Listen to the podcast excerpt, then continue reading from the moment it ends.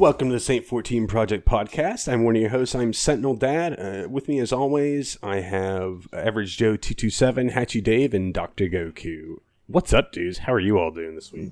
Doing fine. How's everyone? What's up, dudes? Not much. Me, um, uh, the four of us, sans Joe, we uh, hopped on a Potato Thumbs podcast last night, and that was a lot of fun. Good Yeah. dudes over there. Yeah, really fun. Uh, it was interesting. It's a little bit different than our format, so it's a little bit to- different. Good to uh, let the hair down. Oh yeah. Oh yeah. I got a lot of cursing. out. and the transitions. oh no, my god, the transitions. I poor Canuck show. Um, but um, we are not alone tonight. We have our buddy, our buddy Matt, also known as Myelin Games. How are you doing, brother? Hello, how been a you going? I'm good, thank you. Been well.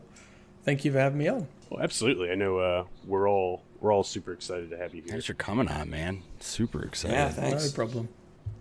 I know. th- I know the uh, the challenges of running a podcast and getting guests on. So it's uh, it always makes it uh, interesting to have new people on the cast each week. Oh yeah, absolutely. And plus, you uh, you live in the future, so working the time zone, so it's, it's gonna be Yeah, challenging. it's, it's not too bad to be honest between US and and um, Australia. The UK is the one that that's really tough. well, well, yeah. I mean, because you're, I think, for me, I'm I'm on the eastern seaboard, so I think you're about 16 hours ahead of me.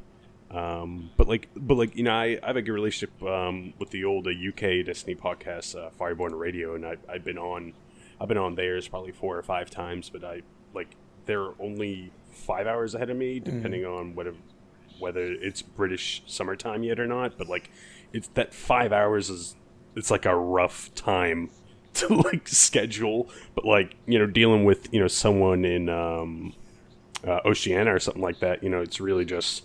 16 hours ahead, so it's really not that Oh, bad. You know, it's afternoon or morning, Did you you, know. see uh, Australia got a bit of exposure in the Game Informer article? No, I didn't see You didn't see the comment that the fallen scorn are like animals from Australia?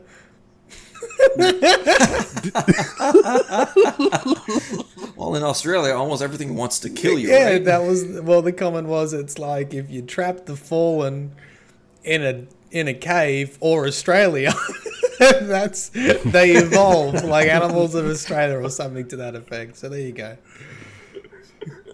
Oh, you must have been so proud. Right. Oh my god, it's fantastic.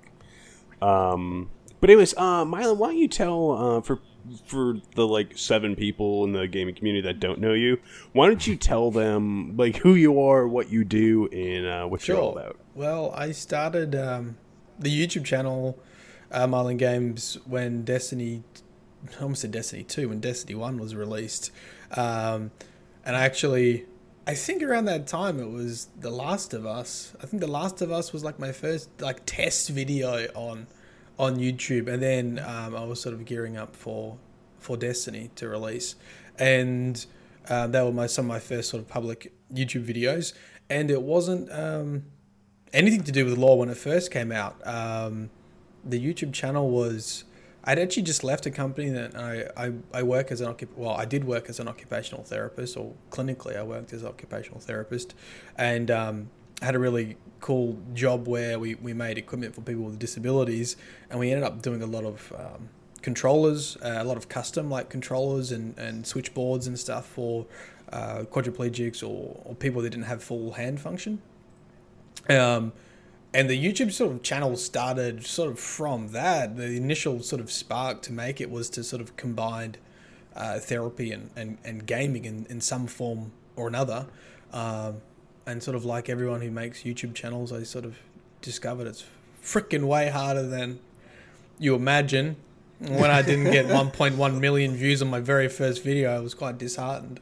Um, and and uh, you know, I obviously just fell in, in, in love with, with with with Destiny and was doing all the the usual weapon videos, guide videos, raid guides. Fu- uh, I think some of my first stuff was like planet, you know, planet farming materials. Um, you know, just all the spots to get like on on um, Venus farming the what's it called, the bloom. Can't even remember what it's called now. What's the, Oh, the the Spirit Bloom. Spirit Get- Bloom. Farming Spirit Bloom. Spirit Yep. I remember I had to run to. I had like, like a route to run, and as soon as you spawned in on Venus, you kind of headed left. Yeah, yeah, yeah. that exactly. first yeah. area, you kind of had Yeah, to big loop. like four or five caves Yeah. and kind of do a loop Yeah. there. And so that, and then um, I think, you know, no, no one was really looking at the lore at, at all. I, it, it was it was pretty much Sir Sir Wally, uh, or Sir Wallen that was was doing anything with it. Um, and I think my first series that I, I looked at was um, the House of Wolves when they released the, which, which a lot of people miss. is pretty much like the Books of Sorrow for the Fallen, or for the Reforls anyway.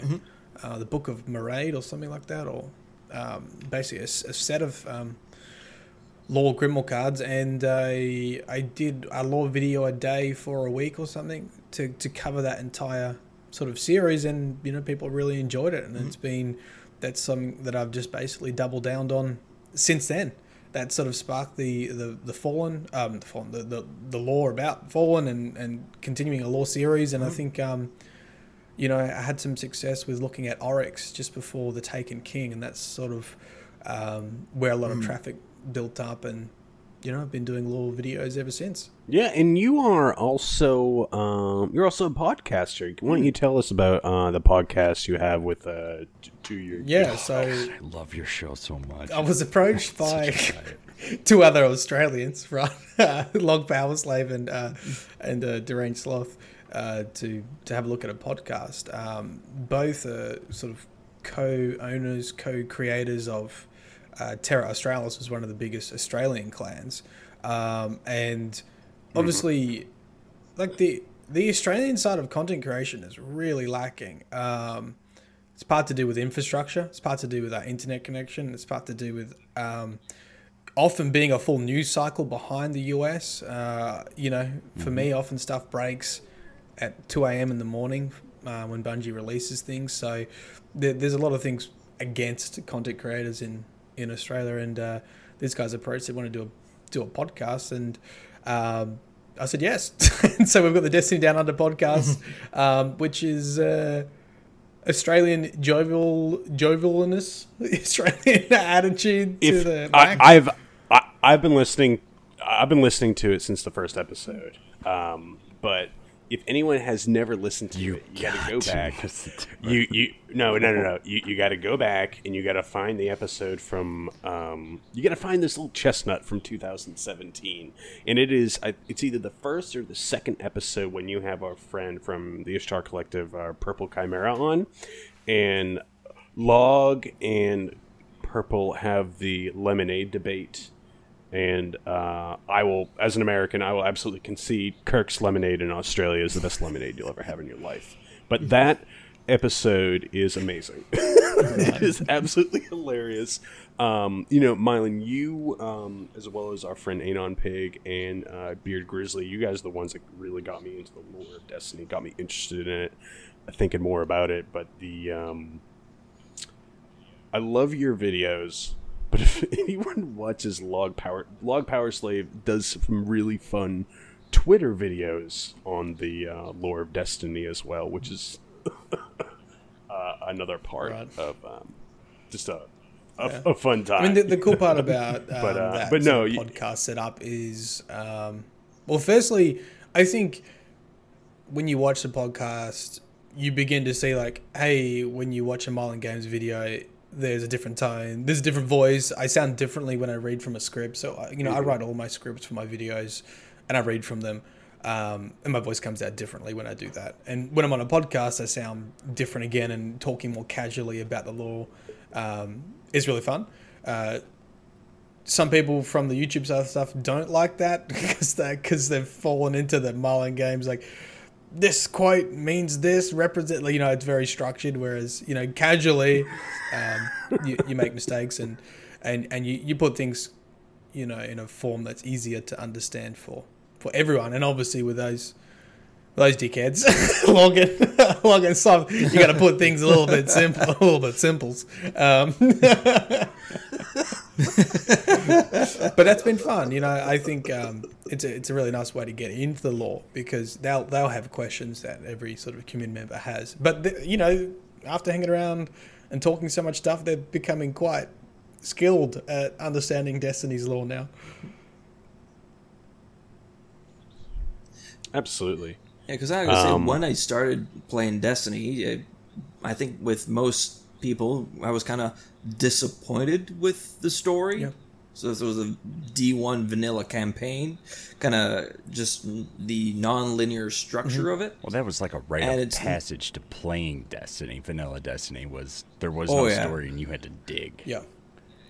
Yeah, and it was just later on. I think it was in like December. I s- stumbled on some uh, Reddit posts of people kind of discussing some of the uh, uh, exotic weapons and some of the old, uh, some of the Grimoire cards, and I started kind of delving into more of the lore stuff, and this new kind of world of Destiny just opened up.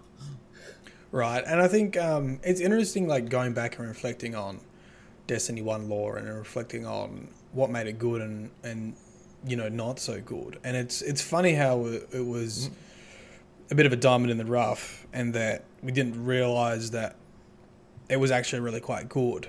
Um, and we didn't realize the things that we wanted were not maybe exactly what we did want. You know, asking to have lore in the game, and then you get lore tabs wasn't actually the right solution to that. Um, and there was sort of miscommunication between that. Um, and you know that uh, Because I think a lot of people wanted something like Mass Effect. yeah. And you know, like I'm I'm really interested, right? Because I I feel like now the community is in a very different position than it was in Destiny One. I mm-hmm. feel like with you know the videos that I make, the videos that Beard makes, the videos that Byf makes, there is now an established mm-hmm. sort of um, procedure to understand the lore, and that is you do have to put some work in. You got to mm-hmm. have to read uh, lore tabs. You have to go um, and and put different things together, right? And I think that's that's known now, and it wasn't really known in Destiny One. Now with Destiny Destiny Two, um, it's interesting to see like we've got it in game. So Destiny Two now you've got these uh, collectors, right? Oh, you've got the the what's it called? It's not uh, like your Triumph book, you know, your collector's book, right? And you're gonna have your lore in there, and they've already mentioned that they're gonna have a number of um, Grimoire cards or, or Grimoire like cards, lore tabs, whatever you want. They're gonna go into your collection, right? So the question then is I do think part of the magic of Destiny lore is piecing things together for yourself. So, how are they going to look in the collector's edition? Right? If you had a Book of Sorrow and it just tells you in order, do you lose some of the magic of putting it together yourself? Anyway, that's what I'll be looking out for. And I, I think that the community's in a different position, in a different space, and different sort of um, way of thinking now that we've had so much popularity with lore as well. Because I think for me, uh, the Books of Sorrow was the or one of the best pieces of lore to be put in Destiny, I agree. and kind of hunting all of those calcified fragments, finding out where they kind of fit in, and then kind of being able to read it in order uh, as a book just made the story of Oryx so much more interesting. I agree. I actually think that there won't be any negatives for the standard or for the everyday Destiny player from having the collections. I think it'll be a great thing. I think most of the um, issues will be with uh, people that really enjoyed the process of piecing things together, um, and potentially content creators that make the lore because you know the appeal for a YouTube channel is, hey, I've done all the work for you. I found all the relevant cards and I put them together in a story. They're already together in the story. You don't really need the content creator anymore. Unless you just don't want to read, which is the case for some people. then you just basically have someone narrating it to you. So I don't know. It's going to be an interesting time when it comes to. Um, I think it's the right direction, um, but it's going to be an interesting time for content creators um, finding out what that collection tab looks like. and I know with certain creators, they're kind of getting certain niches. I know uh, you had uh, a comic uh, kind of come out, and I know Eric's had a like a somewhat a small animation come out uh, like a year ago, and just out of some of the Grimoire cards, and those were some of the best pieces of YouTube content in the lore Mm-hmm. that I've seen. Yeah, I mean, um, yeah, I think I made um, made the first comic book in 2015 um, with Saint 14 actually, um, defending defending the wall, How f- how fortuitous. um, and I made up, you know, I I, I see I basically embedded a theory with how the Titans defended the wall against so many fallen on on so many different sides, um, and then you know we've we've had other comics released since then. We've made um, our own characters. So Gamma Trap and I have um, created Anon Fifty One, who essentially is an exo that told the story of Destiny One, uh, and he's gonna. I love Continue. that art piece. Thanks. It's really cool, right? That is when you and Gamma got together. Oh my God! It just really brought everything together. With some people really struggle. I'm one of those people that I can read a book cover to cover and not have a picture in my head. It's just words mm-hmm. going through. But when somebody takes an image and takes those words and puts them together into an image and I can see that mm-hmm. From then on everything I read I have that picture in my head and oh my god the work that you guys have done together has just brought in all the lore just into a different it, it just brought it into a whole new respect. Mm. I mean, it just is wonderful what you guys are doing. And that character you guys made, that art piece alone was just jaw dropping. And I really loved hearing that. That's going to continue. Yeah. I'm very excited Yeah. for all that Yeah. stuff. It, it took, I think, over three months to to put something like that um, together. You know, we we also got like a voice actor in. Uh, we actually hired a voice actor from the community too. Um, so I went through two hundred plus auditions for Anon Oh my for god. Anon 51. Um, we gave them a couple of lines to read. Um, and, uh, uh, you know, a character bio and, and who Anon was going to be and, and a little bit about his story and, and how the comic would pan out. Um, it was, yeah, and that was all, I think that that was all in the lead up to, um, to Destiny 2. And it was all uh, for the sake of retelling Destiny 1 in a succinct fashion, essentially, uh, to catch people up in, a, in an entertaining comic book, basically. Well, it worked. Thanks. It worked. Good. Good. It was very entertaining. So with the lore, in, in terms of comics, what are your thoughts on the Bungie comics that they're releasing in terms of their adding on to the lore? I think they're definitely getting better. Obviously, I think there were there were definitely Mm-hmm. criticisms with some of the first ones that that came through. yeah, with the Osiris yeah, ones. yeah. I think, but I think that was probably more than just the comic books. That was probably the more of the general direction of of ch- dramatically changing sort of character profiles, I guess. Um, Mm-hmm. it's interesting on that note though like I, I feel like the lore community particularly in destiny 2 or, or more recently like around warmind and and post curse of osiris i think i've taken a very sort of polar approach to it like either things are right or wrong and I definitely know that that's not how the lore is written. It's not written with that kind of. Um, some things are, but like it's not like that's definitely right and that's definitely wrong. There are some things that I think need to be considered as like gospel or like truths, um, and that shouldn't be broken. But there's lots of things that can be broken or can be banned, and I feel like um, there's been a, a bit more of a push to like, oh, that's wrong or that's right, you know. And I think Ana Bray is a good example of that too. You know, outrage with with her, you know, coming back in Warmind, and even me, you know, I lost a bet to buy from that because I was like, there's no way she's coming back because she's meant to be dead. But then you know, then there was a comic book that explained that death, so it's like, well, there was so much outrage about going, no, this is wrong, this is right, but there was an explanation for it in the end. And I think that's how a lot of the lore should be treated. That if we don't have the an- like, it's not that it's wrong or right, it's just we don't have the right answer yet. Um, It's kind of like one person's retelling or uh, the way they perceived a specific specific yes, event. exactly, exactly. There's a there's a lot to uh, a lot to be gained by understanding who's telling that story and the perspective of that, and if they have any other motives for for saying it in a certain way, right? Um, and I think the comic book, the most recent one, obviously did a good job in in sort of going back and explaining Ana Bray sort of returning.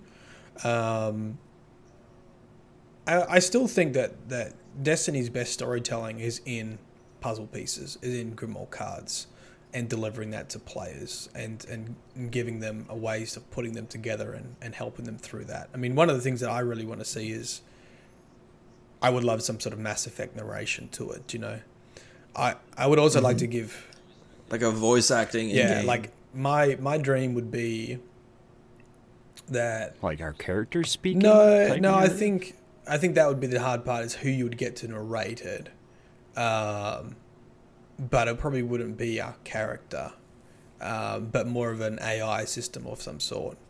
But I would like to be able to go into say collections and go, you know, if I'm playing solo, select from mm. from, you know, a hundred Grimoire cards. Go, oh, which ones haven't I read then, and like just tick them and then let them play, right? And like play, play mm. like you know what that would be. I try and just listen to it, right?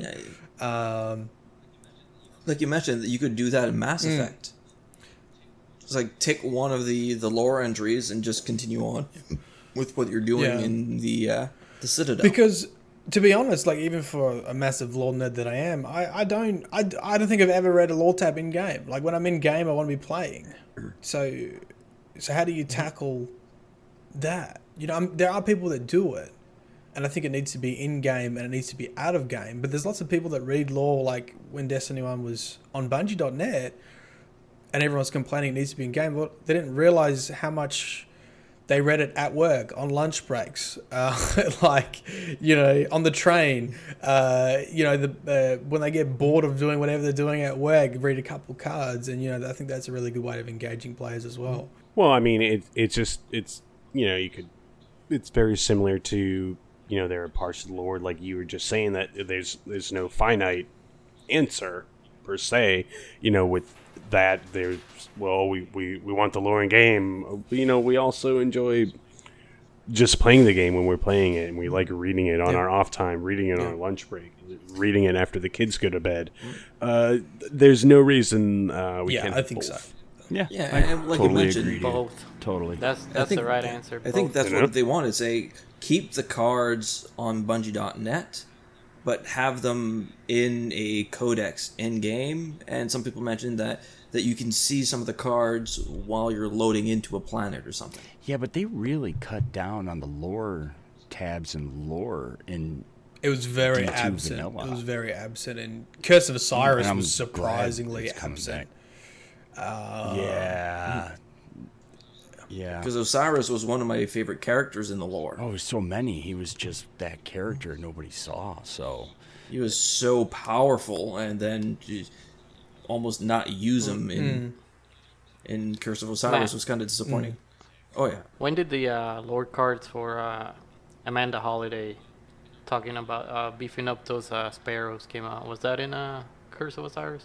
Mm, not too sure. And those were my those are like my favorite cards in D two. It's just her talking to like some uh, spare racing guys about. I know what you're talking putting about. like rockets yeah. and so yeah, they're oh, like oh, nice. hilarious yeah. and they're so good. Like I think there's two cars that explain yeah. like what she's trying to do to this thing, and she's like telling them like, "You're gonna blow yourself up, but I'll do it for cool. you." And it's just the way it's told is like. Just trying to remember when that came out. I love out. that character. Right. But in oh, terms of so favorite good. lore, what is your favorite piece of lore? Oh, I D1 love this D2, question. I love asking people um, this question.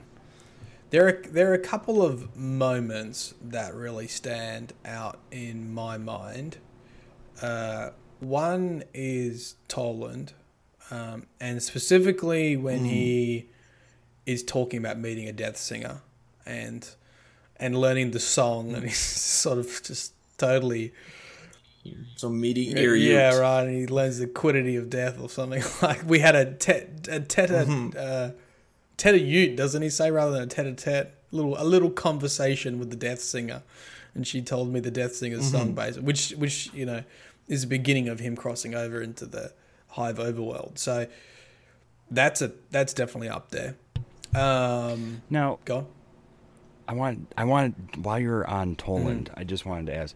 There was a piece of lore saying that during our battle in the fight with Oryx in the Kingsfall mm-hmm. raid, Toland was watching that from somewhere, wasn't he? Like he watched that fight. Wasn't there? I thought there was wasn't there? No, wasn't it narration? Wasn't it a male voice narrating like early trailers of Taken King?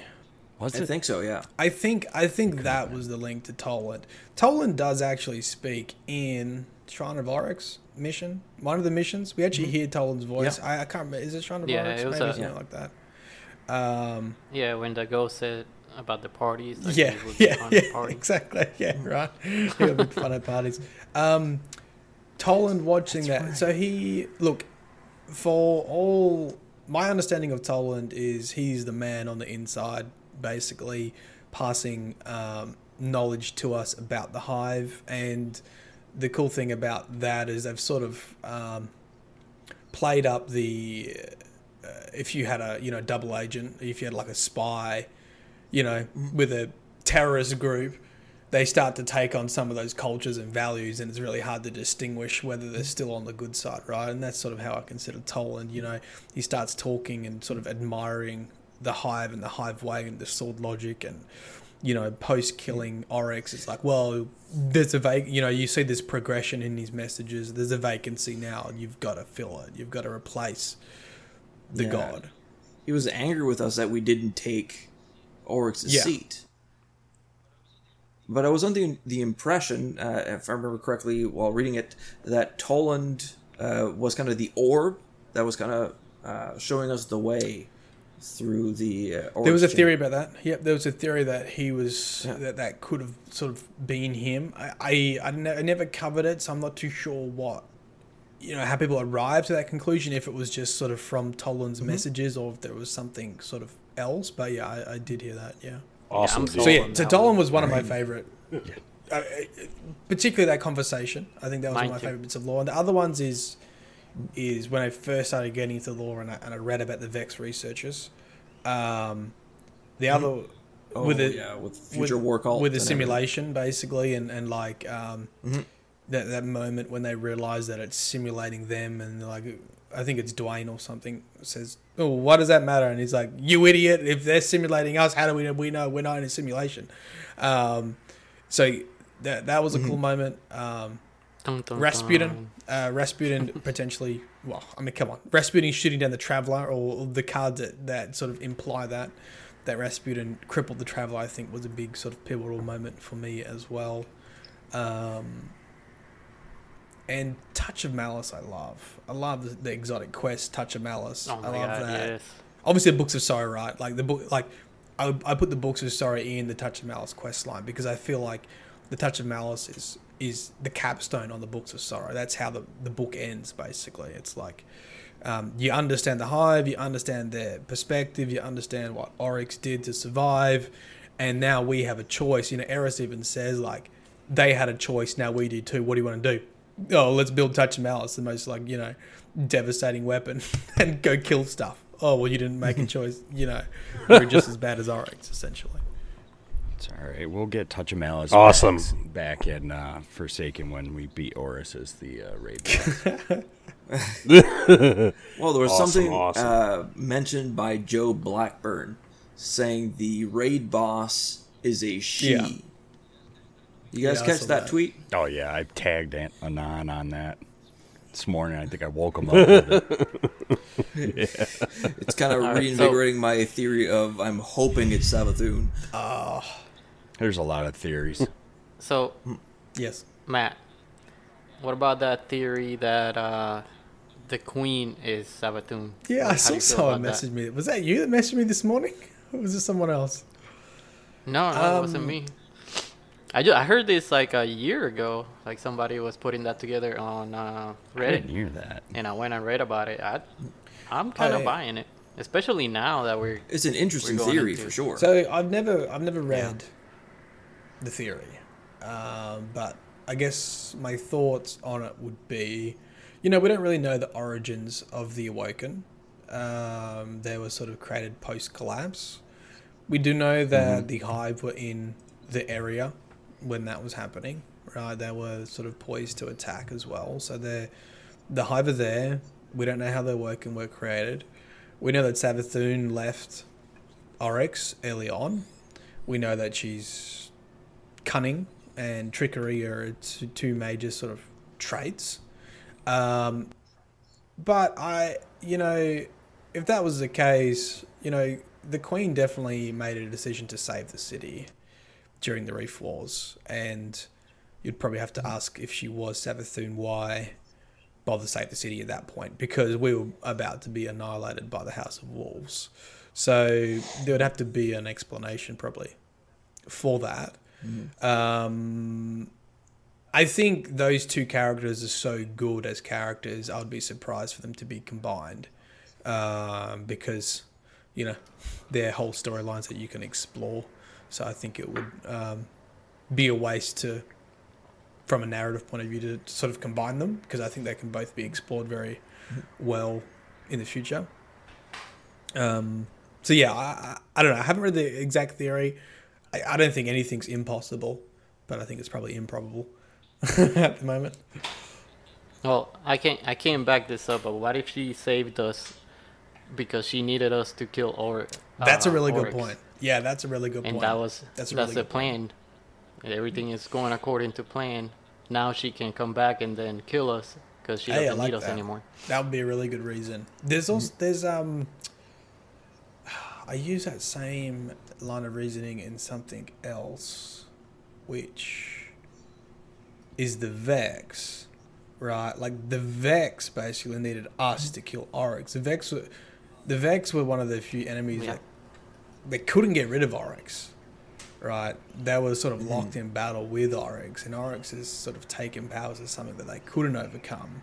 So if you sort of the same line of reasoning is like why, you know, the Vex Vexel timey wimey in time travel, why don't they just like, delete us? Well, they sort of needed us for a very long period of time to, to defeat. Oryx. Almost feels like our our guardians are being used a lot. I think so. If you look, if you look at um, mm you know, the, the, the big overarching sort of question about Destiny is are we just mindless soldiers in a cosmic war between light and dark? That's a big, for me, that's a big overarching question about Destiny. The big sort of finale. Are we on the right side? Mm-hmm.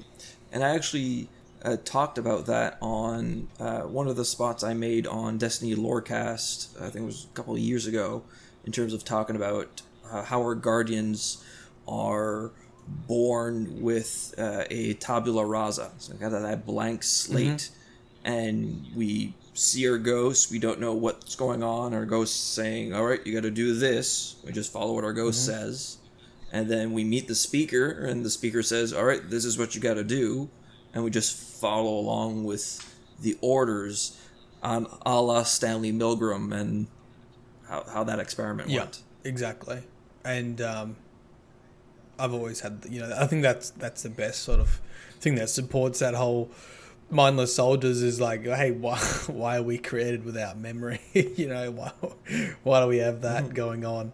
Um, yeah agree. Awesome. Well I know we could all sit here all and talk lore long.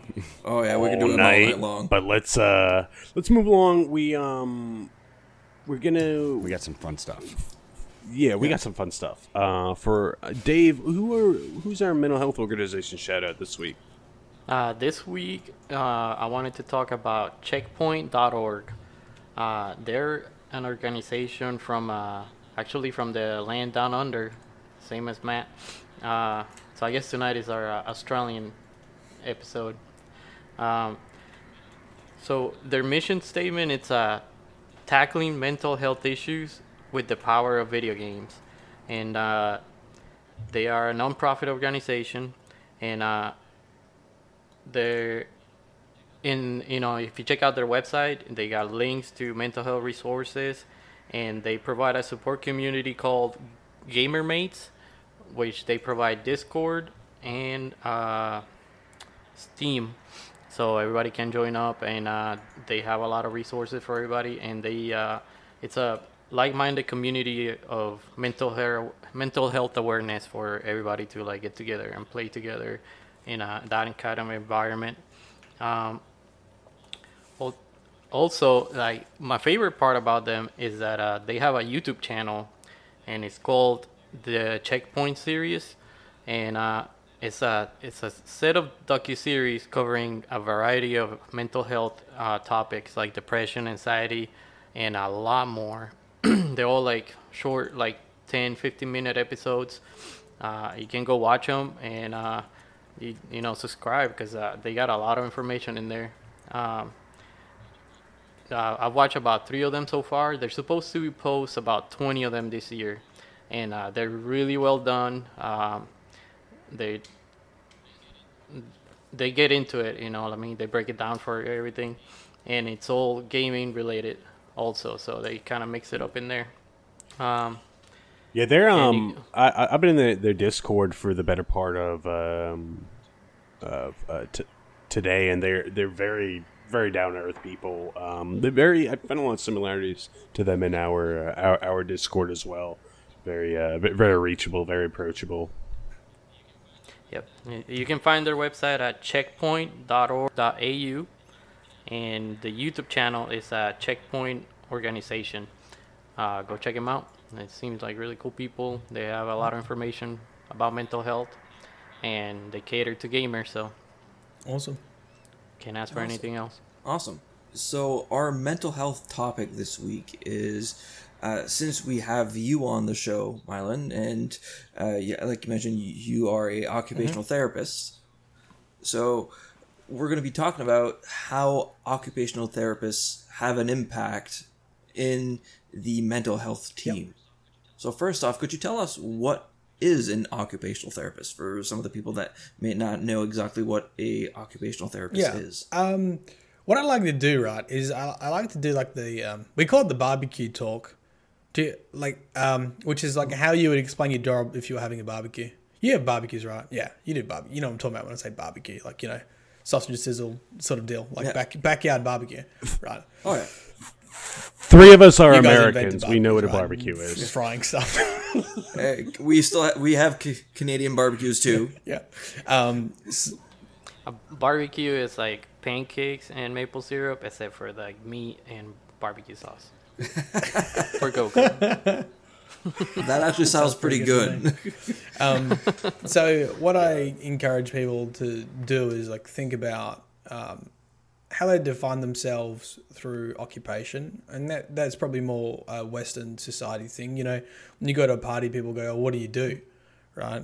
That's what we say here. What, what do you do, or what do you do for a living, or um, you know, it's often like a first question that people ask you um, if you're meeting someone the first time, and it can be quite distressing if you don't have something to say. And this is when I say occupation, I don't mean um, only paid occupation. It can be anything. It can be um, the a sport that you play. It can be a pastime, a hobby, um, or it could be paid occupation. So we often define ourselves through what we do each and every day, and, and outside of you know taking care of yourself, you know, making food and, and getting up in the morning, getting dressed, and all those sort of everyday things. There's lots of other um, areas that we define ourselves through and uh, occupation th- occupational therapy looks looks closely at that, and so um, particularly with you know acquiring a disability or being born with a disability. So for me, you know, I define myself as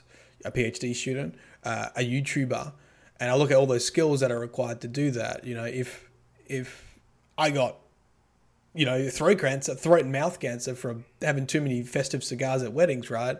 Um, how would that impact my occupation? Well, it would dramatically impact impact my occupation as a YouTuber. Imagine if they got rid of my voice and my voice changed.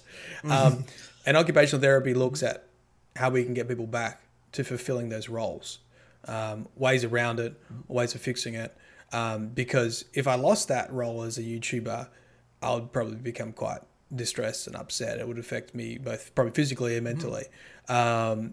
and having someone to guide them back to that role is what occupational therapy is all about. So it crosses a lot of different areas, but that's sort of the crux of it is how would you define yourself through occupation.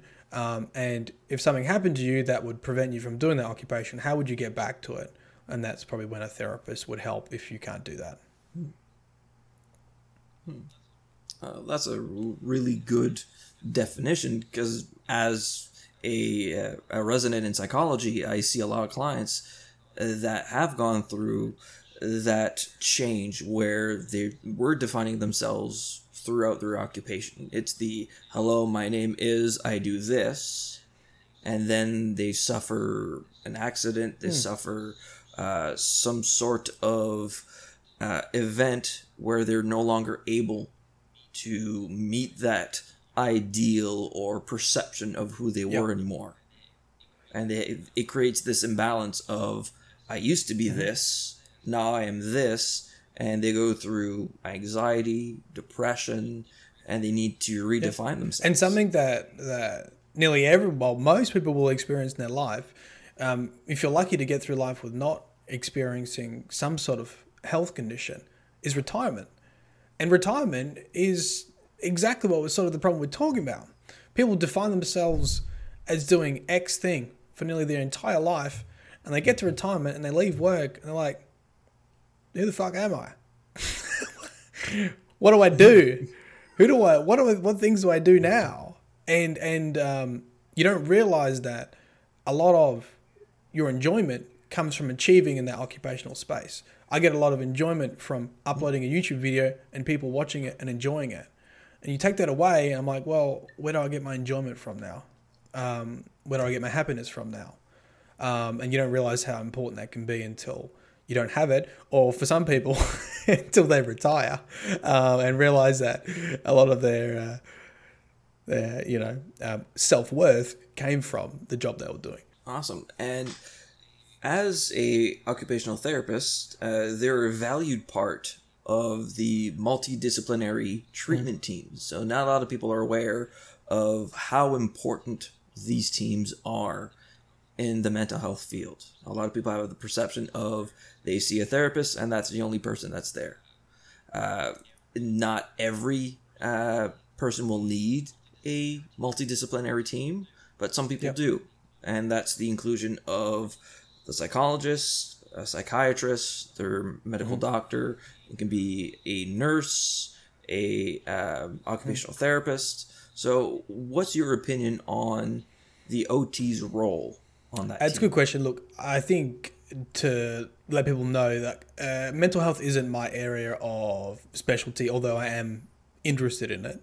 Um, we do go th- through training in that area, but my um, sort of clinical experience, anyway, um, which is about seven or so years working as a as an occupational therapist, is mainly in physical areas and in um, sort of our major hospitals here in Australia. But I think um, you know that part of that team with with like mental health and occupational therapy is about coming back to um, that how they define themselves, that identity and that role, um, and making sure that that team is all sort of working towards that. Most of the issues that I sort of encountered was that I worked in a medical setting and that wasn't very valued. So a lot of things that I was doing were sort of advocating for the power of of this occupational role and that um, fixing fixing a, a, a deficit or um, you know having medication for a certain thing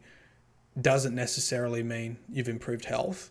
Um, you know, a, a, typical medical practitioner will be like, oh, once you clear the infection, you know, time to go home.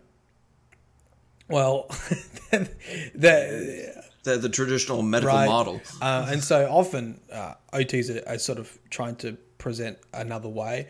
I think though in mental health, it's it's probably I don't know what your experience is. I think it's probably less of that. Maybe, or is it still like that? I don't know if if it's uh, a lot of advocacy for for doing that or not. Uh, well, my experience in terms of uh, a medical setting, I did a, a practicum in a hospital, and I worked in a hospital setting for quite some time. Uh, but that's not necessarily where my uh, my experience really lies.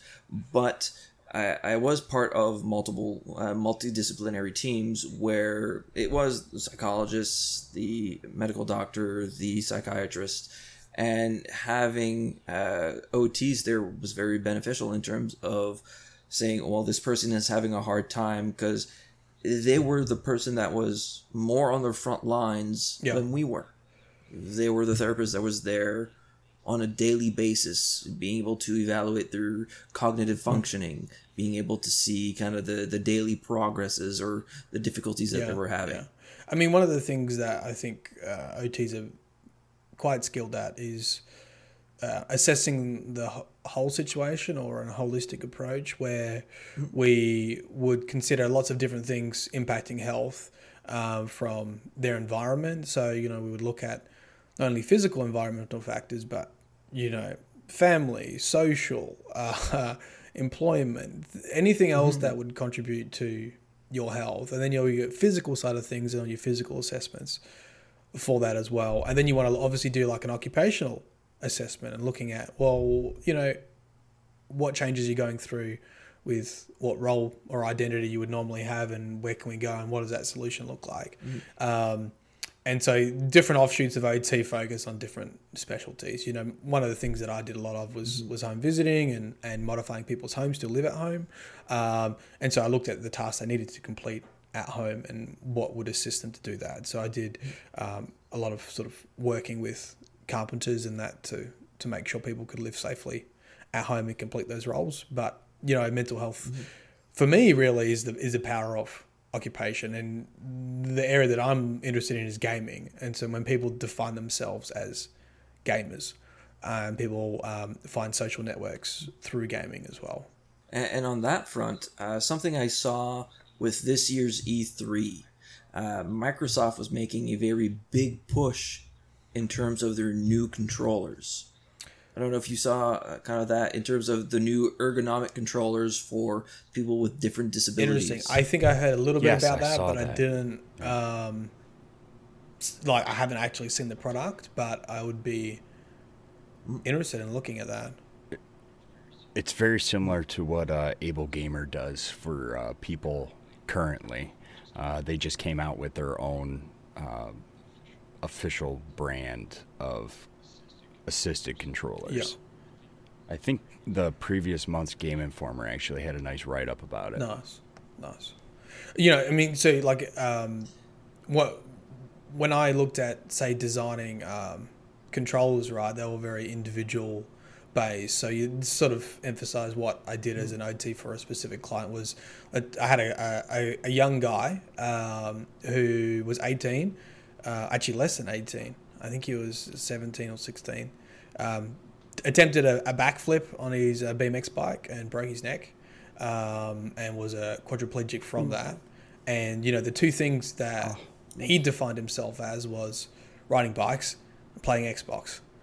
And obviously, as a quadriplegic, both of those become pretty hard as a young man.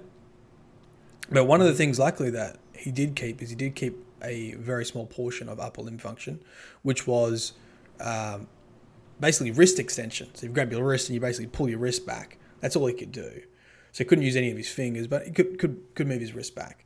So you know we, as an OT, working out that function, we we created a controller that all you would need to do is to pull your wrist back. And what what controller does that look like, and how does that look? And so we engineered a solution for that. Turns out that the best solution for that is basically like an arcade setup. If you have an arcade setup, big buttons, big control sticks, basically all you need is wrist ex- extension to, to do something like that. So we, we made a um, an arcade plug-in for his Xbox, um, and he was able to play Street Fighter, and to the point where um, his best friend he used to play with would take the, his custom controller off him because he said it was cheating, and that for us is the best the best outcome. When when when it's considered you know cool or, or better than the standard solution. Oh, Oh yeah, on the um, on the way down to Guardian Con last year, I went with the guys from StackUp.org. But before we went to Tampa, we spent a day in Jacksonville. We did like a, um, a game night for the veterans at uh, Wounded Warrior uh, at their complex, and one of the guys he streams for Stack Up. His name, uh, his Twitch name is mm-hmm. Quad Capable. Twitch.tv oh. slash Quad Capable, and he is a complete quadriplegic. Uh, he got a, a special uh, a special mouthpiece. Uh, I think it was through through Able Gaming, and um, like it's just all the mouthpiece. And like we he was like live streaming during the event there. Like we had brought in a bunch of like Xbox Ones and um, a couple Oculus stations, and we so we, we just did like a little impromptu stream, and I saw him there playing multiplayer on um, Doom of all things, and like he was straight up pub stomping these guys in multiplayer. Like wow. he was, he was, his KD was like 5.0. Like he was murdering all of them. And I see him play, uh, play PUBG. I see him play all this other stuff, and like he is phenomenal. But it's um, it's quite a tremendous sight seeing uh, someone who's afflicted in that way something that really brought them joy before an event such as an hmm. accident or military service whatever it is and then after it you know going through therapy physical and mental um, and then you know being able to continue this passion just in a different way and uh almost and and by all by his accounts better than he did with not being completely paralyzed so mm. um that's i awesome. think that really like drives home sort of the point because I, I think for a lot of people share like you know becoming a quadriplegic is is one of the sort of greatest fears of, of, of a disability and the reason for that when you think about it is because it would limit so many things you get enjoyment from, right? Like it, it would affect everything. And, um, but if you think about that scenario, like, well, if I could still play games as good or better than before, that's going to be a real sort of lifesaver, so to speak, with. Mm-hmm. It's going to help in terms of your mental health. It will help kind of stave off some of the symptoms of depression and just your your whole exist existential crisis about who you right. are. Exactly. Perfect. I hope you guys. I hope. I hope some of the fans learn a bit, awesome. bit about uh, occupational therapy. yeah. Awesome.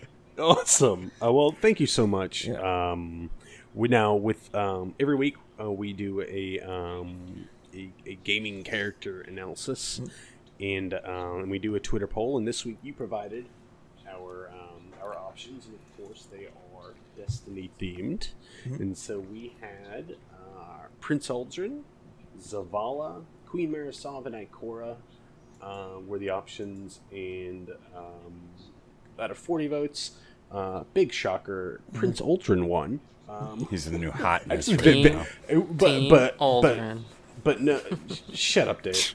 Um, but um, but to be fair, like the the queen almost won too. Um, uh, but I'm you know my favorite piece of lore is the the Reef Wars, and I love the lore of the the Reef, and I love Petra and the queen and everything. But um, uh, Goku and Goku and Matt, why don't you guys uh, go ahead and take us through uh, your analysis of Prince Uldren?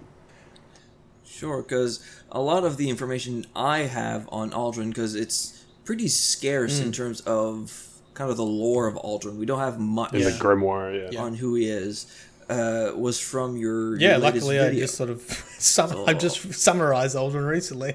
I had gone through a lot of the uh, mm-hmm. uh, lore. Yeah, so I saw that. I was going, well, thank you. You, you kind of made my job yeah. a lot easier. That was today. Which which he did specifically right. for this podcast. I have no idea. But one of the things you mentioned was kind of the latest thing that was found in the Telesto right. Grimoire card. Yeah. Yeah, the Crow Untrustworthy will uh-huh. betray us. From uh, Paladin Kamala Rior.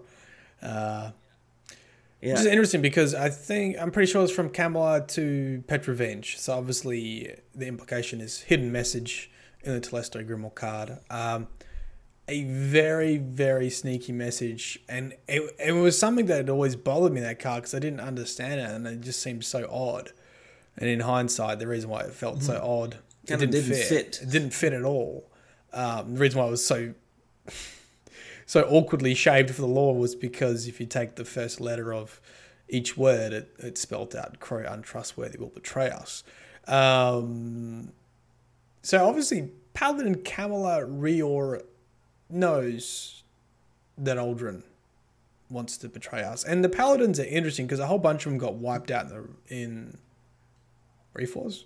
Reef Wars? I, I, I can't remember now. I'm pretty sure Reef yeah. Wars. Yes. A whole bunch of them got wiped out, but there are still some left.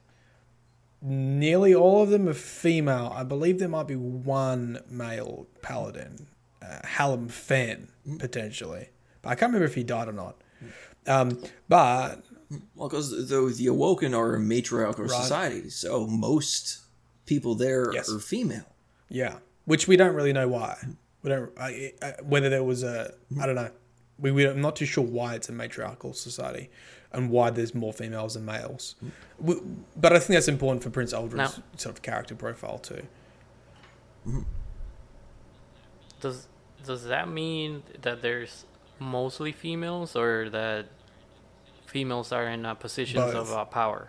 So, uh, yeah, yeah. Both. So, so there's still more. Well, from what male. we've seen on the reef, there is. You know, most of the vendors and the people walking around are female, right? I don't think we've seen any male NPCs apart Other from than Uldren. Uldren, that he's the only, only male reef awoken. But, yeah, I'm, the the only reason I say this is because in the reef where we go, uh, there's a lot of guards, which I would think it would be women mm-hmm. in in in positions, you know, because it's a powerful position.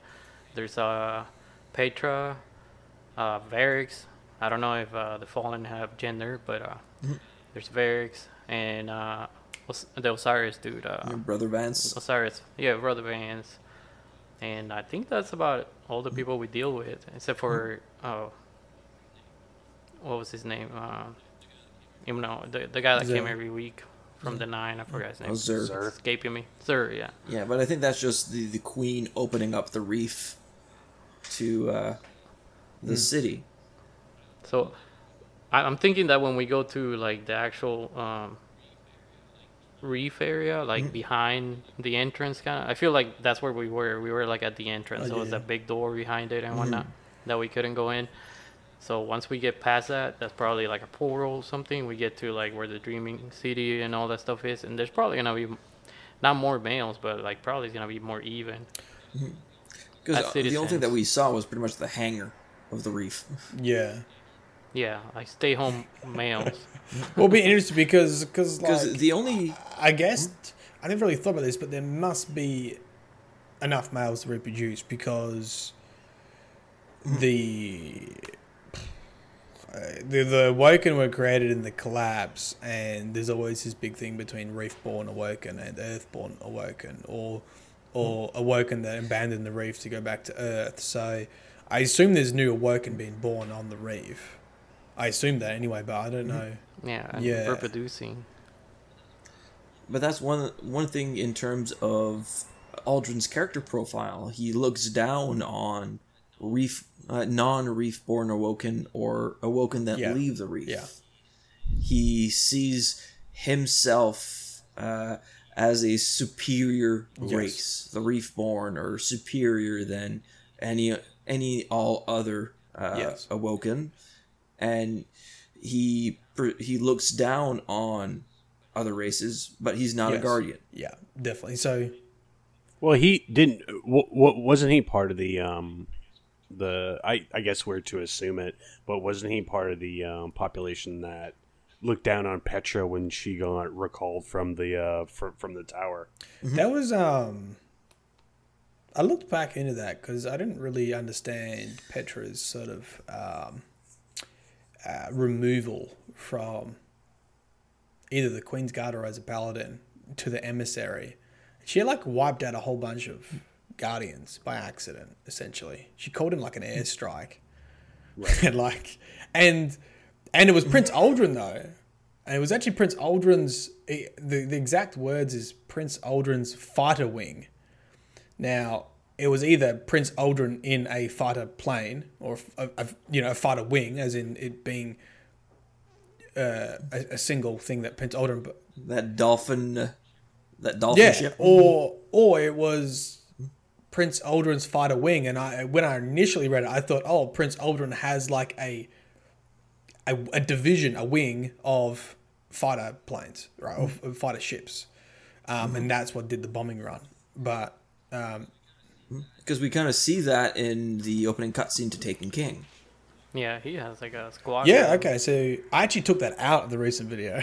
I actually wrote that in, and I was like, oh, okay. maybe it's maybe it's Prince Uldren's like personal fighter wing, not Prince Uldren's like fighter wing division, if that makes sense.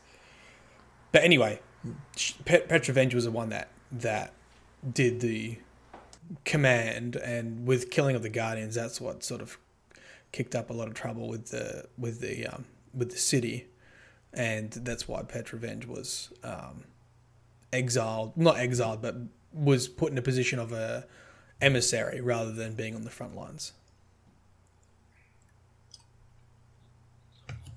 So Uldren, like I had mentioned, we don't have a lot of information on him. But one of the things that we know uh, is necessarily from uh, Destiny 1, he's the master mm-hmm. of the crows.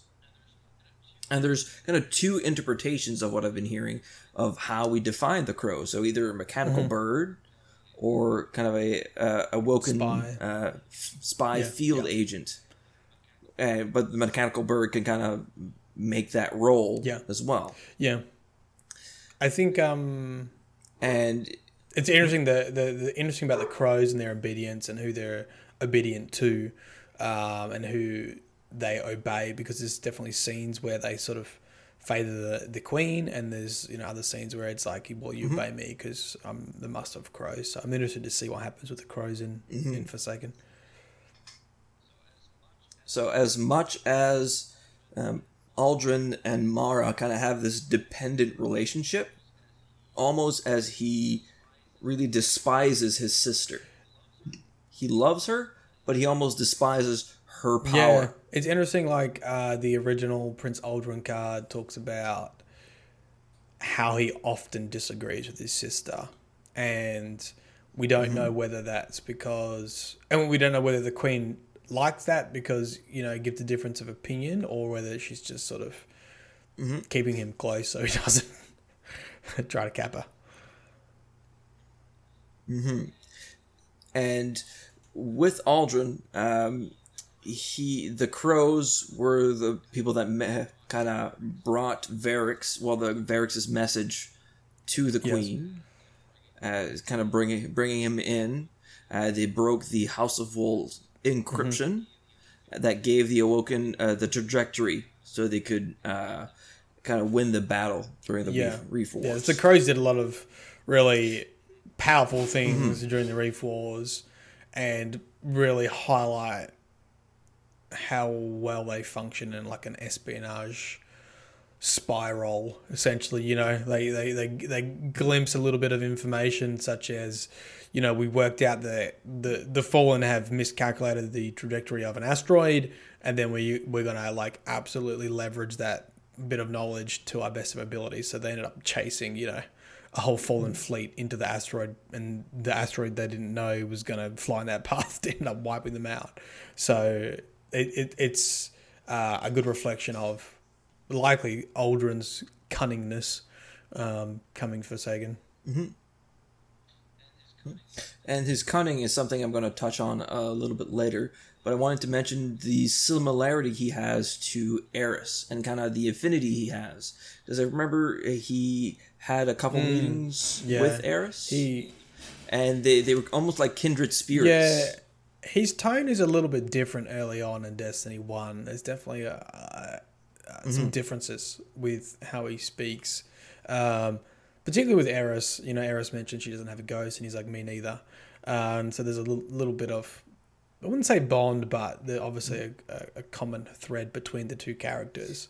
And um, he mm. also meets, oh, I'm pretty sure he meets with Eris in secret as well. Um, I can't remember the content of that card though, but he does meet with her on a couple different occasions. And, and Eris is with Osiris warning them of Oryx coming. So Mm-hmm. I don't think we'll see much to do with Eris though in Forsaken. Maybe I don't know. I don't. I don't think. I don't think they'll they'll uh, flesh that out. Eris and and Uldren. I think Eris is too much of a powerful character. She needs her own. She needs her own mm-hmm. time in the spotlight. Yeah. Her own DLC. Yeah. She's a rabbit hole right there. I'll tell you what. Oh yeah, got a lot going on. I'll, I'll, I hope she gets at least mentioned, like we get some clues or, of what she's working on. I think we probably will. I mean, I don't want to go into spoilers, but Game Informer gave a lot of information about the playable spaces. So, from what they've sort of said, I don't know. I don't think we'll see her as a character. I, I think it would be likely to come up in the lore, though. Mm-hmm. Yeah. Super curious so, about the Dreaming City when we get there. Oh yeah, there's a lot. I, I, that's there's a lot there. And, and, one thing through Taken King, we can kind of see uh, Uldren first crashed in on Mars. Yeah, yep. if I remember correctly. Yep. And he kind of goes through this quest of trying to find the Kel from the House of mm-hmm. Kings which later we kind of see him kind of bouncing around planet to planet, leading to Hellas mm-hmm. Basin. That's where we kind of yep. find his ship with within Warmind, and we kind of read on later on that we see he's kind of uh, almost he's controlling the Scorn. Yes. Rather than finding the, House of Kings, he decided to go with these outcasts. Yeah. Scorn. That's actually what my next video is on. Hmm I don't know how many spoilers you want from Game Informer, mm-hmm. but it's interesting um, that the the lore of the Scorn is the really Scorn interesting from the House of Kings, from what they've confirmed. Which I don't know. I, I feel like that. I hope there's an explanation for what happened to the House of Kings. Um, but they're from the House of Exile, which is a really good pick because the House of Exile um, have a very interesting take on the fallen hierarchy and ether system. And you could yeah, because they they hate that the fallen worship hmm. machines. Mm. Yeah, they're not a big fan of uh, servitors, the traveler-like servitors that mm. produce their ether, um, and the ether pretty much dictates who becomes powerful and who doesn't. Do you think the Scorn need ether, since they're like uh, so um, this is actually one of the questions I address in the next video. So pre preview. Um, there are a couple clues. So in the beginning, they did right. The the to become a baron or to become the size that they are now, they did because mm. the original barons were dregs. So they use a lot of ether to get to their sort of enormous sizes that they are now. There are a couple of clues that they're not using ether, well, the barons might not be using ether anymore, and that also makes sense from previous DLCs. Um, the Fallen, when they had Siva, were doing the same thing. The, the Fallen are always sort of trying to relieve themselves from this ether dependency, essentially, because one of the things that really sort of blockades them. So in, in the Rise of Iron, they made enhanced ether with Siva, and in the Arcology mission in D2, they also remember that captain, he was trying to get hold of the generator to make ether. So there's been precedent. Say again. Buddy.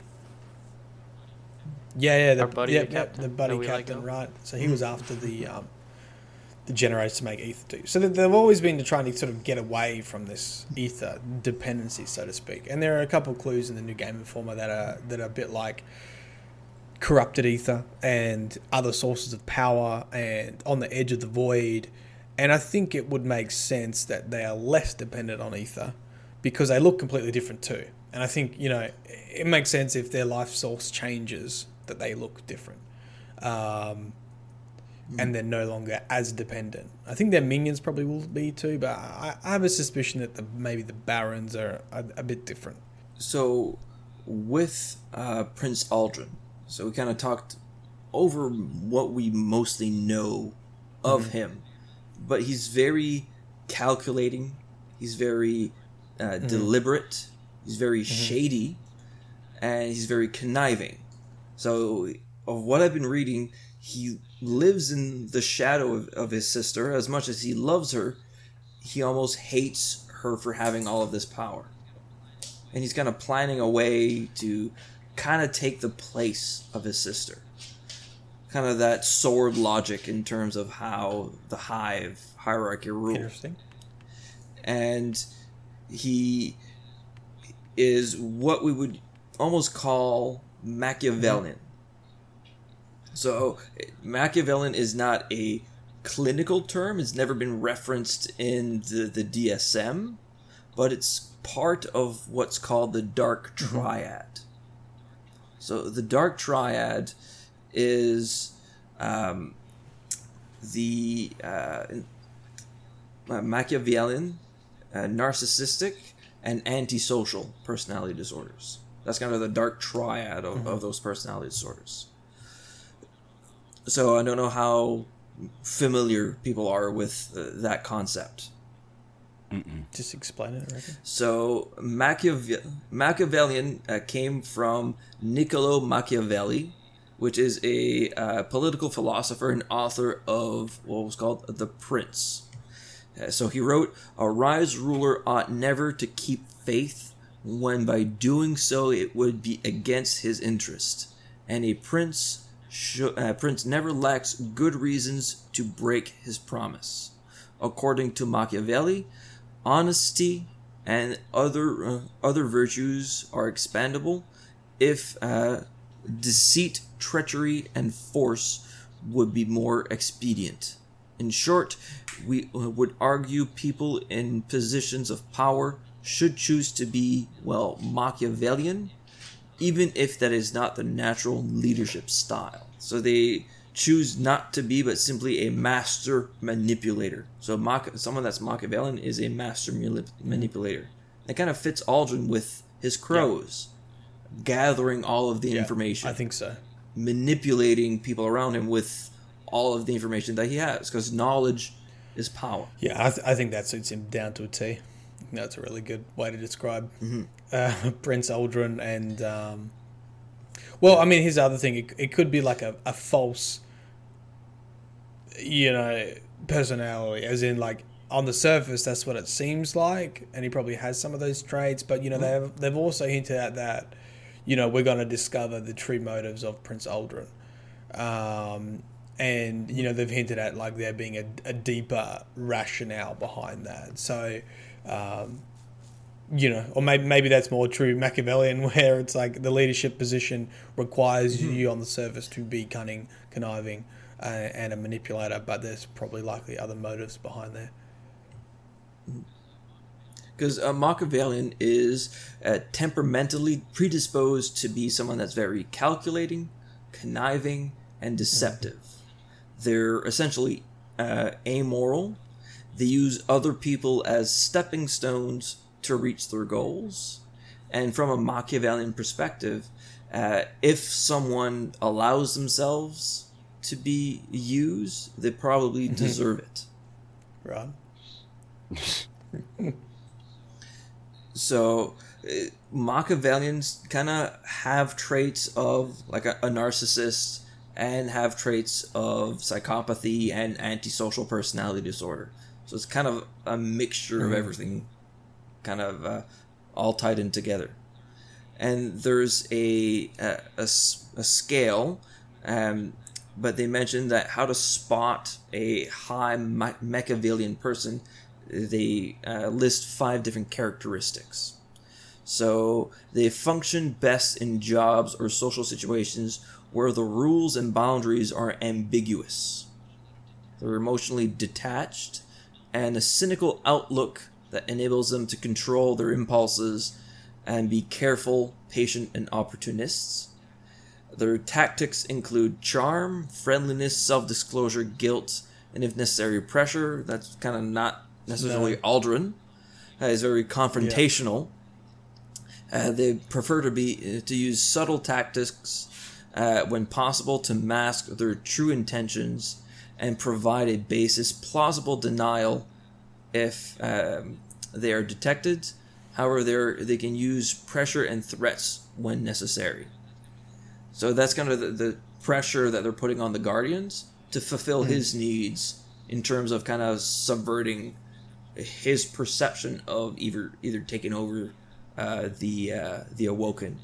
And the last one is they tend to uh, be preferred by others in competitive situations, so debating, negotiations, but are not preferred as friends, colleagues, or spouses. Yeah, bit of a loner. I'm manipulating a loner. exactly. Which is kind of the, the portrait that we got of Uldren in D1. Yeah. Kind of that first cutscene when you arrive to to the reef and you meet the queen and the prince. Yeah, he's very secretive, um, and obviously challenges guardians before releasing information. And you know, when we had to do the eye of the gate lord or whatever to go bring back the gate lord's yeah. head, and he's like, you know. But you know the almost sending yeah, us sending to our death. death. and on that note, you know, like Prince Uldren like discovered the Black Garden or knew its whereabouts and all that kind of stuff as well. Black Garden, the Nine as well. The Crozar also know where the Nine are. So he's an interesting dude. Hmm. So, I always felt on. Hmm? I was Go gonna say on that scene, I always felt like that was rehearsed by the Queen and uh, Uldren, just to like guide us into like owning owing them a, a favor mm-hmm. eventually. Yeah. That's a vibe I got back in the day. Like I don't know. Yeah, it's been a while since I've looked at it. mm-hmm. So, anyone have anything else to, to add to uh, Uldren Sov? No. Uh, I had something for the no. Fallen, but not oh. specific oh. to Uldren. I just wanted to bring. Oh, go up, ahead. Um, has anybody seen on Twitter one of the concept artists, um, Roderick Weiss? If I butcher his last name, I'm sorry, but he's been posting a lot of uh, images of the fallen race and work he's done in Destiny 1 and Destiny 2. He posted an image of the anatomy of fallen. Mm-hmm and I never knew that they had like an exoskeleton to them and they were based off of spiders, mm-hmm. like the anatomy of a spider. I found it so wildly interesting that, you know, I he's been posting the past couple days uh, images of uh, and talking briefly about uh, the fallen race and things that he's worked on and just he's adding a little bit more uh, just inside knowledge and things I didn't know about the fallen and you know things related to the fallen like how big the trip mines actually are what the servitors are kind of based on what he when he like created them you know the textures on them their anatomy. I thought it was just wildly awesome. So if you get a check you know chance check them out you know uh, learn a few things on the fallen. Yeah. I'm kind of interested in if he worked on the scorn and forsaken and how they differ from the fallen houses and fallen that we've seen previously and to what they are because essentially they're undead essentially. Mm-hmm. and i just kind of want to see the difference. I'm just super excited. Yeah it's cool. It's really cool. The, the wallpapers are really nice. Yeah. Yeah i saw those wallpapers today and oh they look amazing some of them are great. The Fallen have Dude. amazing designs. I've never seen these sort of high res images before, too. I might have to use some for a thumbnail. they look really good. Sometimes it's really hard to find images of uh, images of enemies, to be honest. There's some yeah, really. He posted some stuff on Cabal yeah, as I well. Saw that. Yeah, yeah. The thing about I don't know, I find the the Fallen House of Dusk are really left field. Though. I feel like they were very underdeveloped as an enemy race, considering they're the main ones in Destiny 2. It's quite strange. Mm-hmm. Seeing them. Yeah, I'm I'm hoping there's some sort of continuation with um, the uh, Matt. I know you did a video on it, but there was a mission in Destiny 2 Vanilla during the campaign where you find there's like an alternate mm. ending to a a yeah. mission where you meet a yeah. fallen captain and then they disappear if you don't fire. I'm really hoping something we see something come in the lore or something's kind of tying it into in Forsaken or maybe early yeah. next year. Well, do you know do you know the name of that captain? No, not off the top of my head. I'd have to Forsaken. yeah. No. Yeah, he's like. Is it really? Titles mm-hmm. the Forsaken or something like that.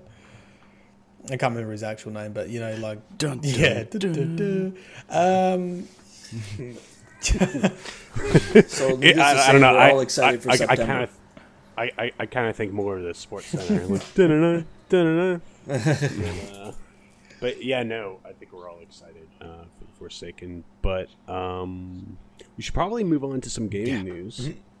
Mm-hmm. Um, the first thing I have down is um, Destiny Two. Um, we're gonna get more resets. Yes. Um, so starting, uh, it was um, talked about in the Game Informer article and reiterated on Polygon and GameSpot, a uh, bunch of other gaming sites. So um, starting with Forsaken, um, certain activities are going to get two resets. So, like uh, PvP, the Crucible, um, Strikes, the Nightfall, uh, the new the new Gambit game mode, which I'm really excited about, uh, and the Flashpoint locations are going to be reset every four days instead of mm-hmm. every seven and then the raid and presumptively other features like um, like the offerings from tests and stuff will will stay at the uh, the the normal Tuesday, Tuesday reset that we have now.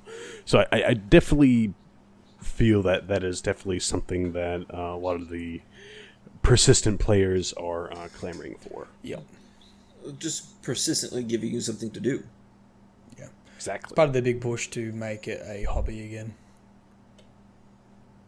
Mm-hmm. Which I, I like. I still play Destiny all the time. Just there, there's no real drive as there was in Destiny 1, in my view. I, I still have a lot of things to do with Warmind. Warmind made a big step forward, in my opinion. But uh, there's Forsaken, uh, I think, is going to be bringing a lot of people yeah. back. I hope with the miles, like the milestones or the resets, that they're I really want progression to slow down. Like I, I want legendaries to be hard to get. I want exotics to be extremely hard to get. You know, if you add in, you know, double the resets essentially, having two a week. You know, you, you don't want to sort of get through Forsaken and have everything in the first two weeks because you've had four resets already. you know? No, yeah. Because I, I, don't want I don't want them to go back to Destiny One Vanilla, where you would trade in a legendary Ingram and get a no. blue. No. That's what happened to me to my my first legendary Ingram in D one was I got a so blue. Dumb. So. mm-hmm. Yeah, but think of what it turned into. I mean, it pretty much made a meme right there. I mean, so many people yeah. look so fondly back at those moments it, it was aggravating, but it it brought the chase of well, I'm just gonna do this raid, just because I am hoping for these uh, this chest armor to bring me to uh, to level mm-hmm. thirty. Yeah, or hopefully getting this specific exotic because it's so hard to get. Yeah. Oh, the Gjallarhorn. Yeah. Yeah. Well, I was talking to Dave tonight. Um, I remember in D one, uh, it took me till April of year one to get my first Gjallarhorn. You were... I only got one. I only got one to drop through the entirety of year one. Year one. You were no one unless you had the Gjallarhorn. you couldn't. You couldn't get it into any raids. Nothing. Must have Gjallarhorn and you know emblem. You, you know what I miss about the one? It was the talking about every single detail of the game. It like you know how you turn in a purple and you got a blue.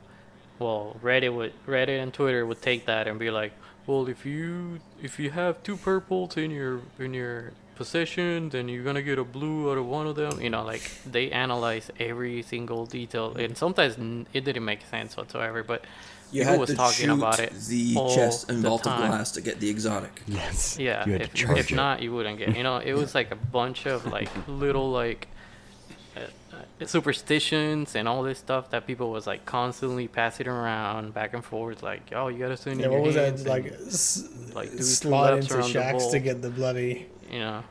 LDR or whatever. it's not proper. Yeah. yeah. yeah. But that's what made so. D1 fun it, it yeah, was that yeah. chase. Like made it special. It, it, had those oh my god moments of because like I said, I remember the first time I got my ga- my Gjallarhorn, I s- screamed with joy because I was chasing that rocket launcher for so long. I couldn't tell was... you when I got my Wardcliff coil or my Sins of the Past because it just yeah it just dropped and I got yeah. so many of them. Yeah. Well, you know what's going to change with that? That EP shotgun. I, I haven't got gun. it yet. I, I love it. I was actually one of the lucky ones. I got it on my second try. I've done 30 EPs. Oh my and god. I only just got my first, my very first drop on the 30th escalation protocol. Because I, I got it with you, Joe. Didn't you get it uh, it got it the same night that I did. It yeah, was on you the first and me did run. An EP, a nine man, and it was the first round. But I think you and me did one like the night before or something, and then we mm. hooked back up, and then got we got into another nine man. And yeah, mine dropped same time. It was the week that the shotgun was the only weapon exclusively dropping yeah. out of the chest. So it was like raining, but dude, some people are struggling with it, and I think Dylan uh, posted a thing that they were the next patch coming up, they're redoing yeah, they the yeah. drop rates. So yeah, they're increasing the likelihood of you getting it my, every. My fingers are crossed for you, Matt, because that thing is. Sweet. I know. I've seen it. I've seen it in action. It looks so so good. well, I, I, I know another streamer that did 120 escalation protocols before he got the shotgun.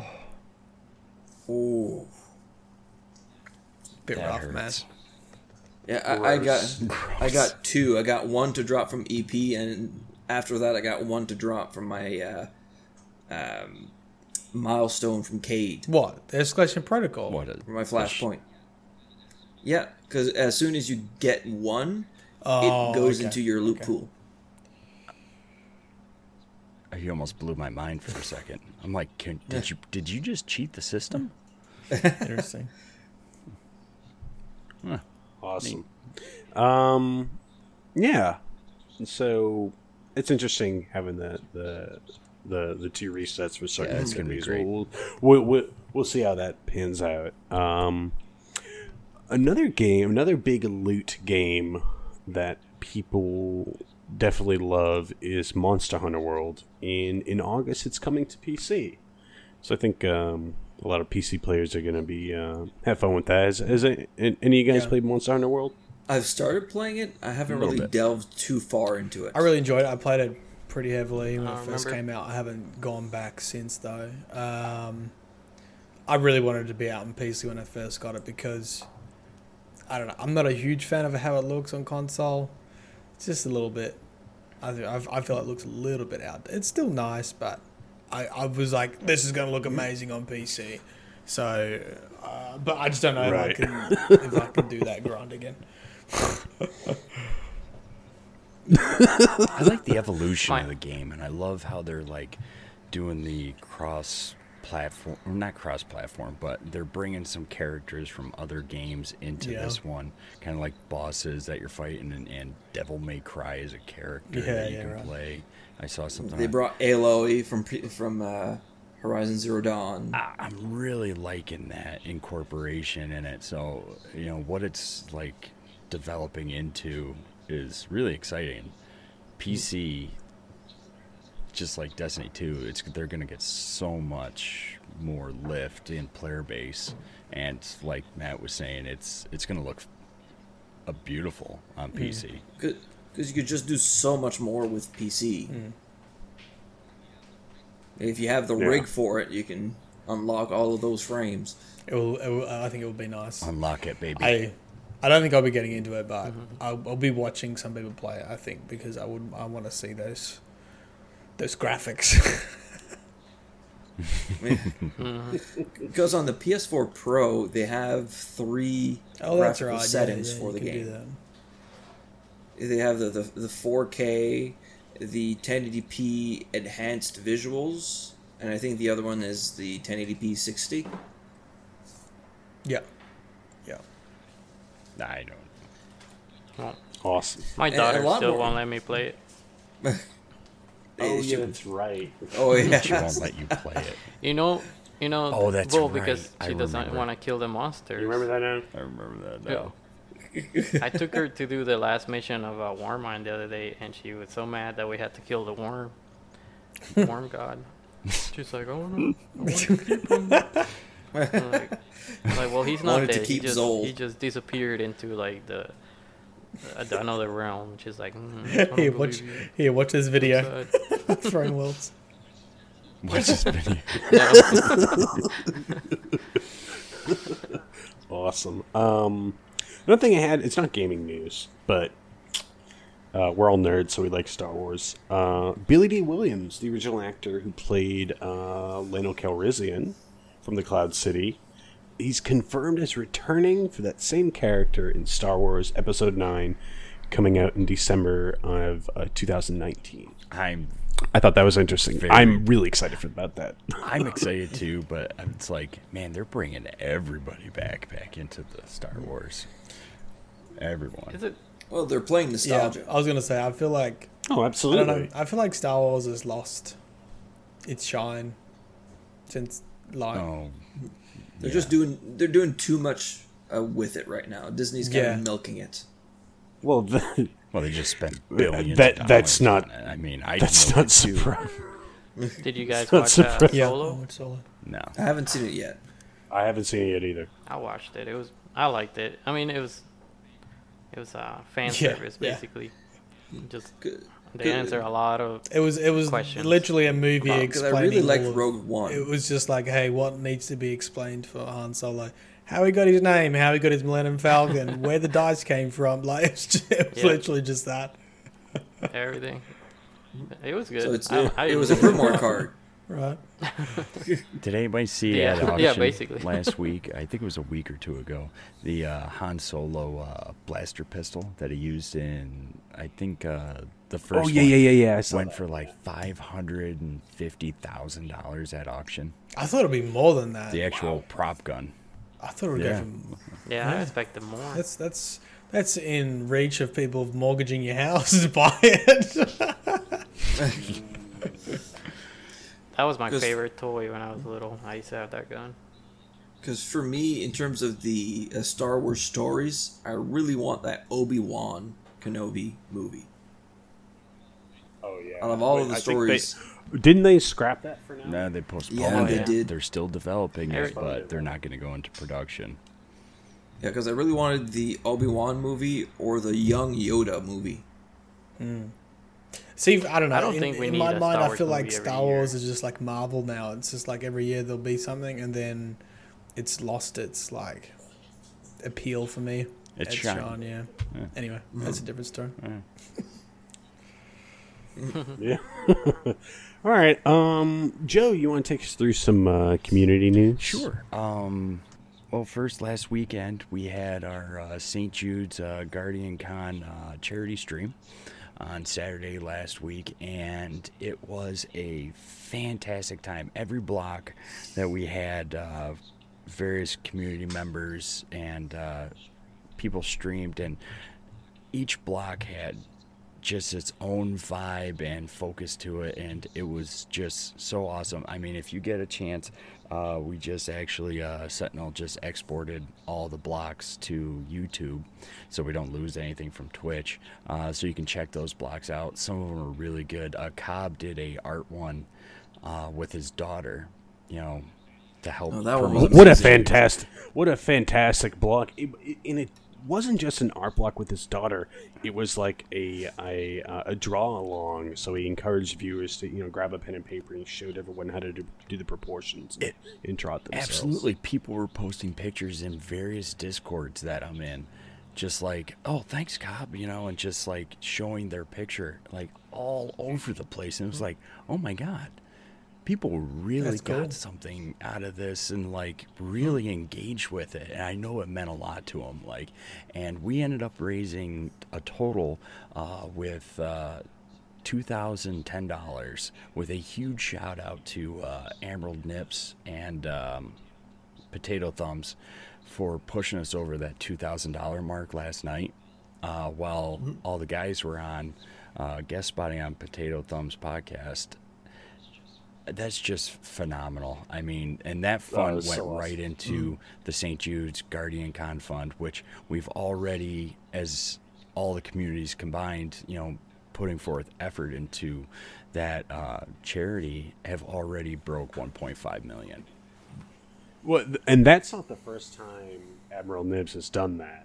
Um, for one of our streams, Joe, when we did our veterans stream last year for um, Stack Up, Health for Heroes UK and mm-hmm. Vets Canada. He did the he did the same thing, uh, but it was during the stream, the last block when um, I remember the Dad that. Tales podcast and Admiral Nibs. Oh, it, it, was a lot of money. He, he he donated a bunch and put us over a mark. And uh, JC Jesse from Dad Tales said, you know, hey, give me your Skype. You, you are gonna come on an episode, which is cool. Mm-hmm. Um, I just uh, guys over Potato Thumbs and Admiral Nibs and Fluffy Fingers, just awesome, awesome people. Mm-hmm. Yep, they're which they're which which is a which is a recurring theme in the Destiny community. Mm-hmm. Yeah, awesome people. Yep. Yeah, because me, Sentinel, and Dave were on their episode last night that just came out today. No, I got ragged on. And yep. Yeah, you got ragged on. So yep. tell us why you weren't on that episode, Joe. You'll just have to listen to the episode he was busy. He was busy saving his average Joe. That's right. It was my wedding anniversary yesterday, and it dawned on me just before dinner time. He, he almost lost his average jewels. this is true. This is true.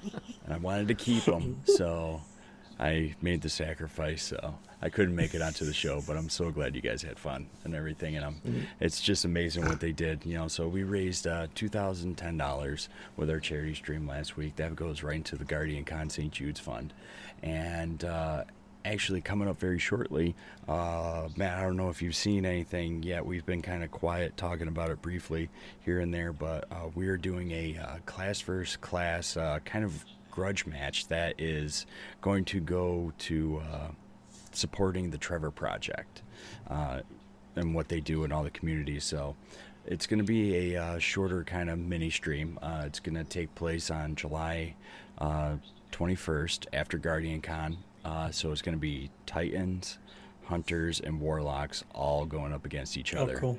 And a bracket also known as also known as Titans and everybody else. That's right. We're gonna put that on a shirt. They are. Titans so and me and Dave else. are the uh, resident warlocks. Dave and uh, not Dave, but uh, Sentinel and Joe are the Titans. So, uh, Matt, what is your class? Well, PC is on warlock. The good choice. Here's the thing: I'm making a, a, class for everything because the new supers look too dope to miss mm. out on. So by the time Forsaken rolls Damn, around, oh, yes. have one of everything. Oh yeah, for sure. Mm-hmm. For sure. I really want to see that um, Warlock one. That one looks neat. Yeah. But you know what? All the other classes get all the love, and the Titans, we just gotta just man up and just use what we got. You know. Well, they're busy off reading books and oh, pran- pran- prancing through the prairie. Somebody's got to do the work. Fantastic. But we got that coming up. Uh, it's going to be, you know, a lot of love and everything. It's all for fun and uh, that's going to go to support the Trevor Project, and uh, it's going to be a little little you know mini stream, cool. you know, just to bring some awareness to that you know to that community and what they do in all of our communities and how important it is, and uh, that's about it for uh, community news. Awesome, awesome. Um, well, let's do our streamer of the week. It's been a couple weeks since we did that. Um, there's a guy that I, you know I've followed for a couple of years. Awesome guy. That that same um, veteran stream from last year. Um, he and uh, Matt and Log Power Slave, uh, the three hosts from the Destiny Down Under podcast, um, streamed. They, they did a stream block for it, which was awesome. Um, this guy, his name is uh, on Twitter. He's at Real Time Sloth. Um, you, you, can catch him on Twitch as well, twitch.tv slash realtime sloth. He's an awesome dude, um, hilarious. Uh, you catch him playing Destiny 2, State of Decay 2, you catch him playing Ark, Witcher 3, Escape from Tarkov, Division. He plays a bunch of stuff, but, but definitely a big uh, Destiny player. Uh, he's an Australian Army uh, veteran as well. Um, just guy's got a heart of gold. Super awesome guy. Um, so if you get a chance, check him out. Twitch.tv slash real time. The thing you need to know about Sloth is um, you probably like him because if you hate him on the Destiny Down Under podcast, he's completely different when he streams. so you probably like him streaming. If you don't like when he's streaming, you probably like it like because he's literally a sloth because he basically streams yeah. He streams the Australian night, which is, you know, the US day. and we do our podcast mm-hmm. in the morning in Australia. So he's either hasn't gone to bed yet, or has only slept for half an hour, or is literally just well not woken up basically. So his personality is completely polar between the DDU and uh, and his Twitch streams. So yeah, I can I can vouch for that. I would n- I. I will never hire you to be my PR rep, Matt. Ever. I just sold a win-win, man. You got to watch Summit. I love him. He's he's super funny. No, Sloth, it's, he's such a good dude. Awesome guy.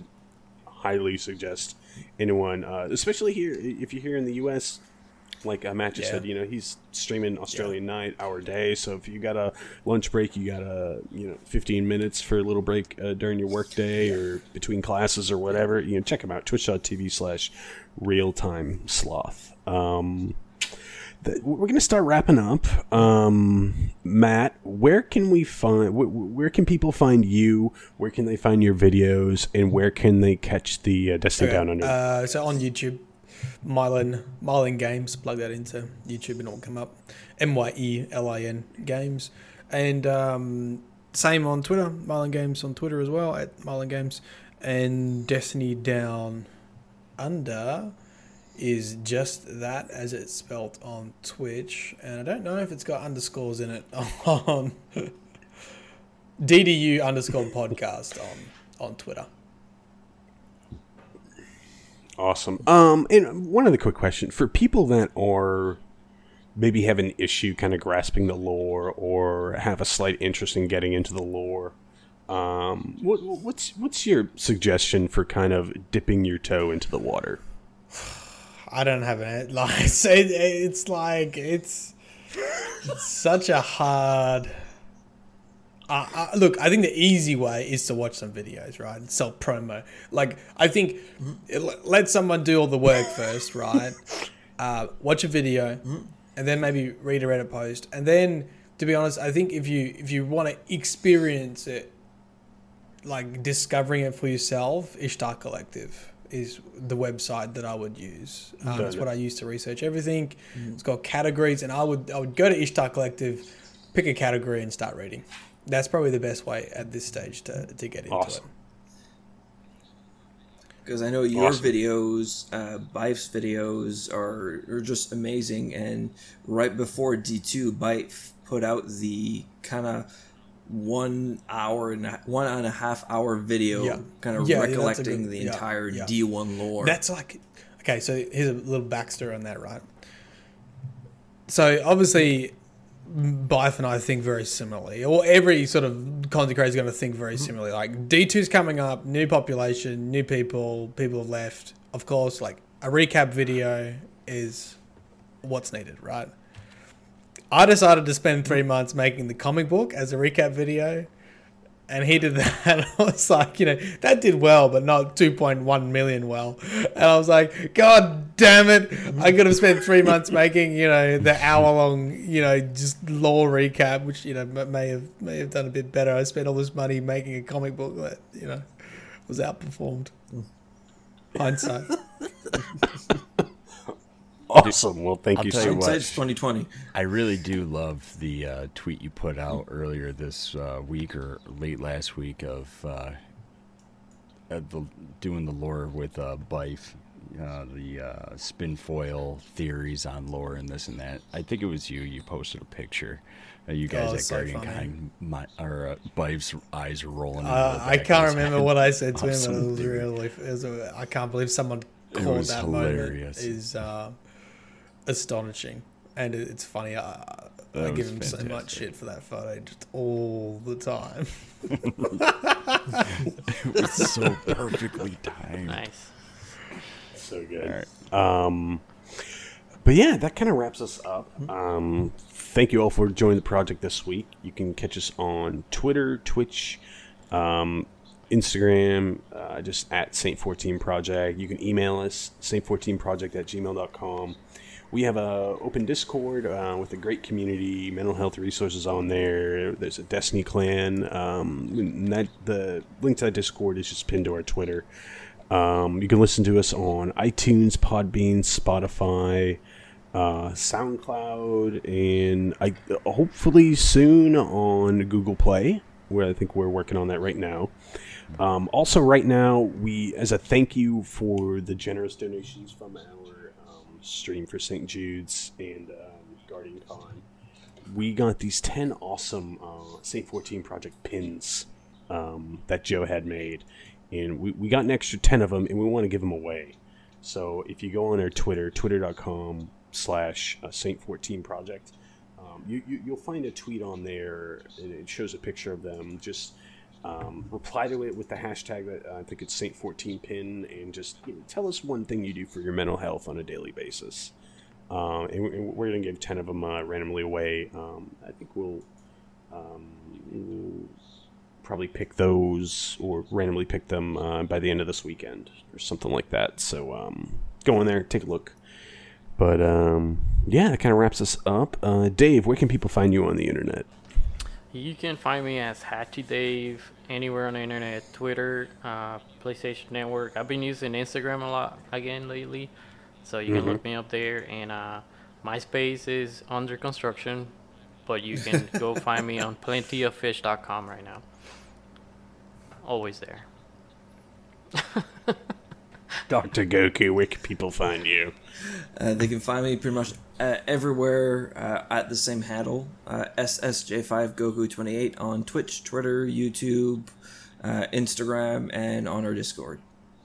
And onlyfarmers.com? No, no, not, not that.